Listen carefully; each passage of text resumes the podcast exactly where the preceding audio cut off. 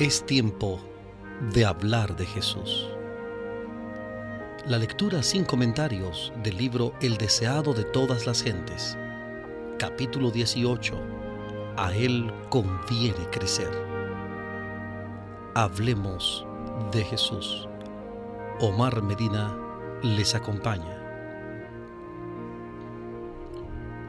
Durante un tiempo la influencia del Bautista sobre la nación había sido mayor que la de sus gobernantes, sacerdotes o príncipes.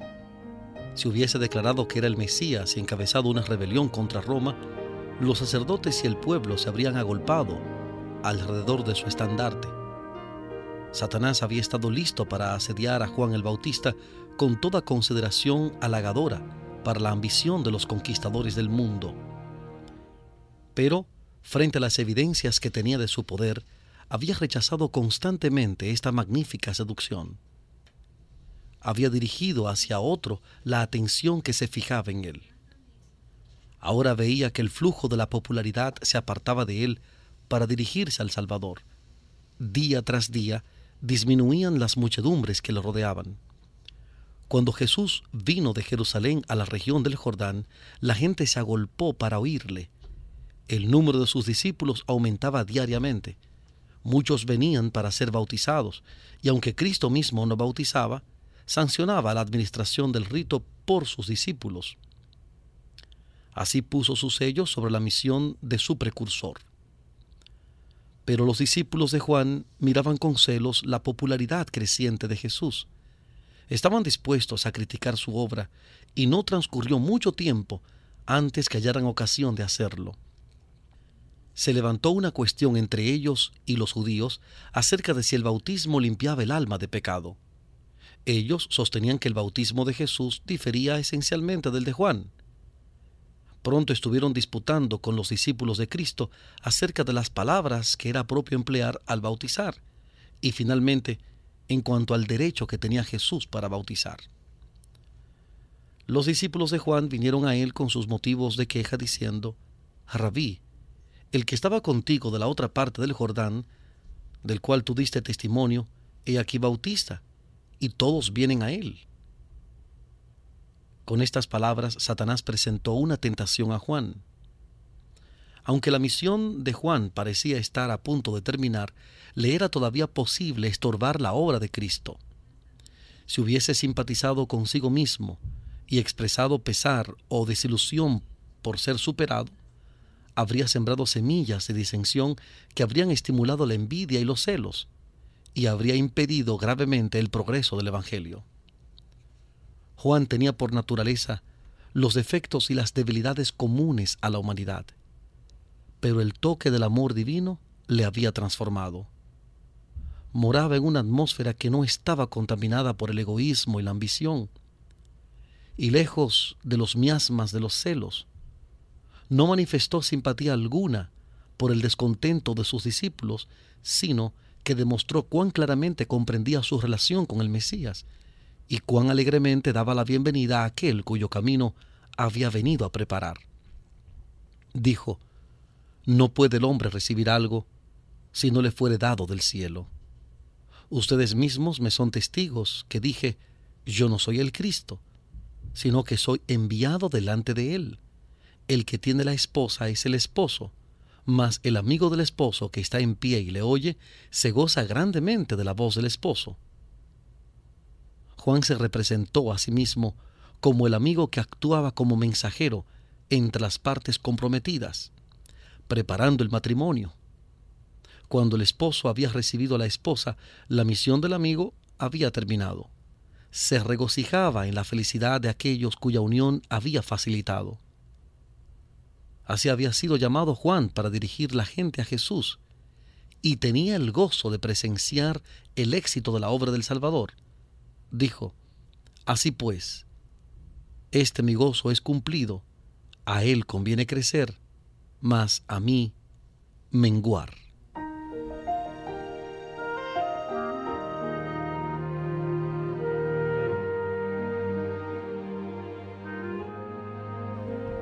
Estamos presentando Hablemos de Jesús, la lectura sin comentarios del capítulo 18 del libro el deseado de todas las gentes. Capítulo 18. A él conviene crecer.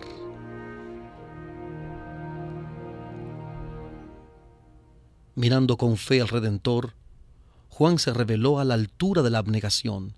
No trató de atraer a los hombres a sí mismo, sino de elevar sus pensamientos siempre más alto, hasta que se fijasen en el Cordero de Dios. Él mismo había sido tan solo una voz, un clamor en el desierto. Ahora aceptaba con gozo el silencio y la oscuridad, a fin de que los ojos de todos pudiesen dirigirse a la luz de la vida. Los que son fieles a su vocación como mensajeros de Dios no buscarán honra para sí mismos. El amor del yo desaparecerá en el amor por Cristo. Ninguna rivalidad mancillará la preciosa causa del Evangelio. Reconocerán que les toca proclamar como Juan el Bautista, He aquí el Cordero de Dios que quita el pecado del mundo. Evangelio según San Juan capítulo 1 versículo 29. Juan 1 29 elevarán a Jesús y con él la humanidad será elevada. Así dijo el alto y sublime, el que habita la eternidad y cuyo nombre es el Santo. Yo habito en la altura y la santidad y con el quebrantado y humilde de espíritu, para hacer vivir el espíritu de los humildes y para vivificar el corazón de los quebrantados.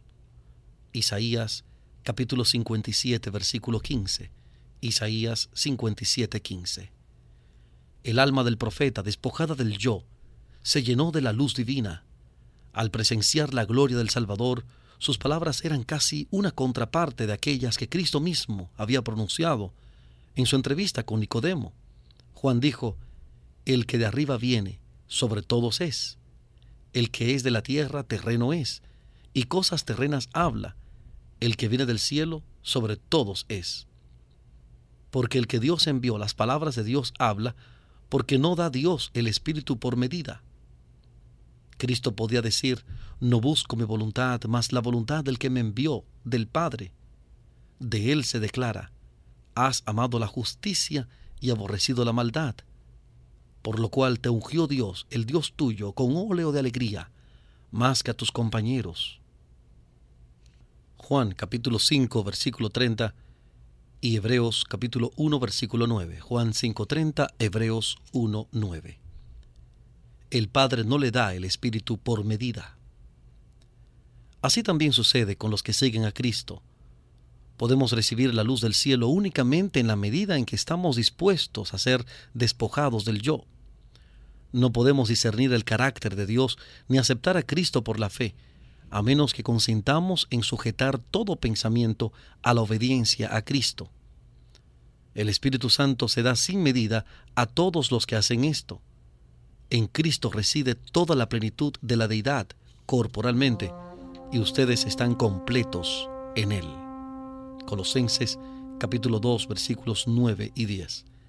Colosenses 2, 9 y 10.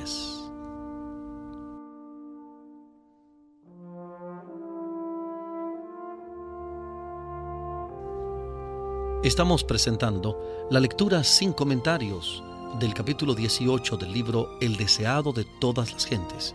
Capítulo 18. A él conviene crecer.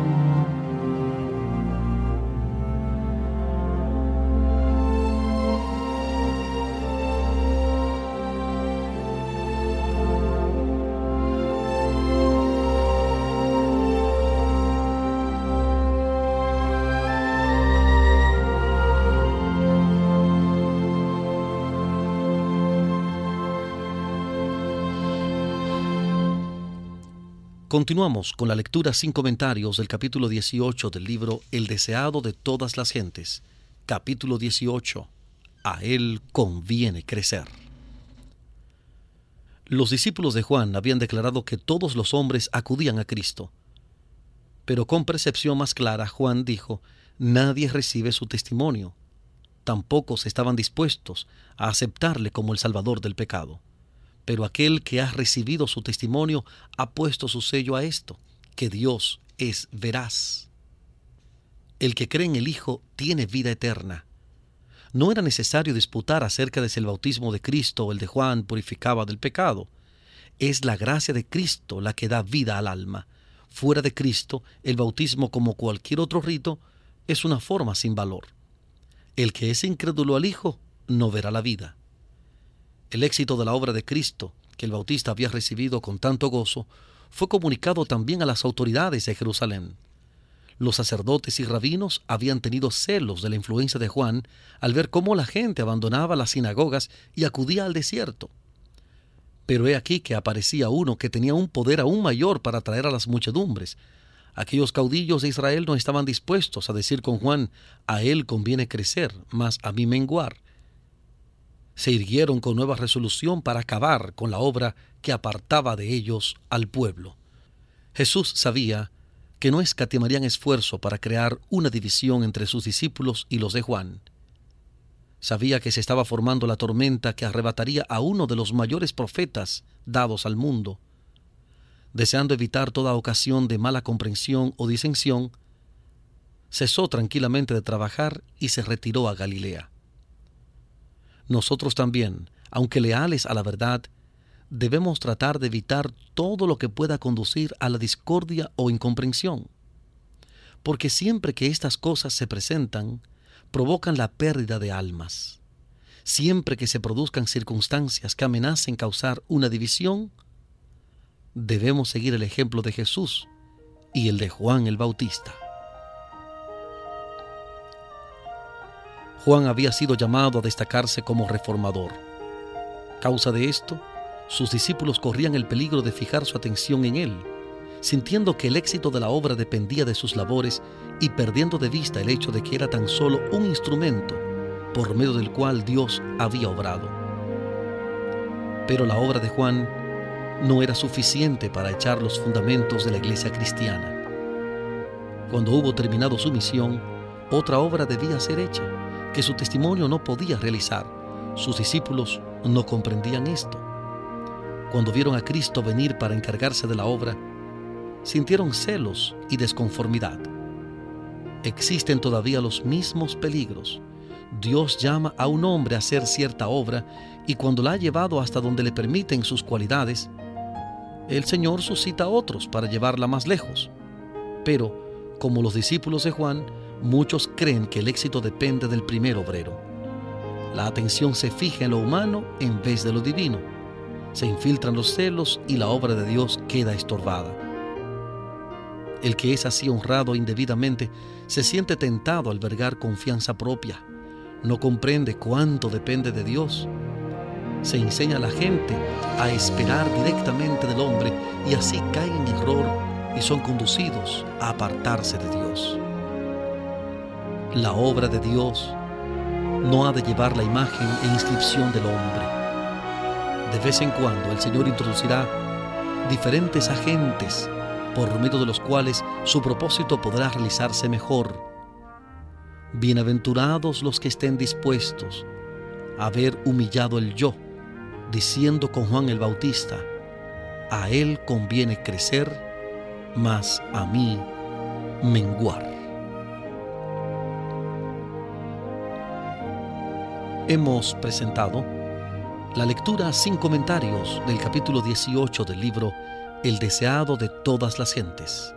Capítulo 18. A él conviene crecer. Este capítulo está basado en el Evangelio según San Juan, capítulo 3, versículos 22 al 36. Juan, capítulo 3, versículos 22 al 36. Hablemos de Jesús. Omar Medina les agradece la fina gentileza de la atención dispensada. Que Dios les bendiga.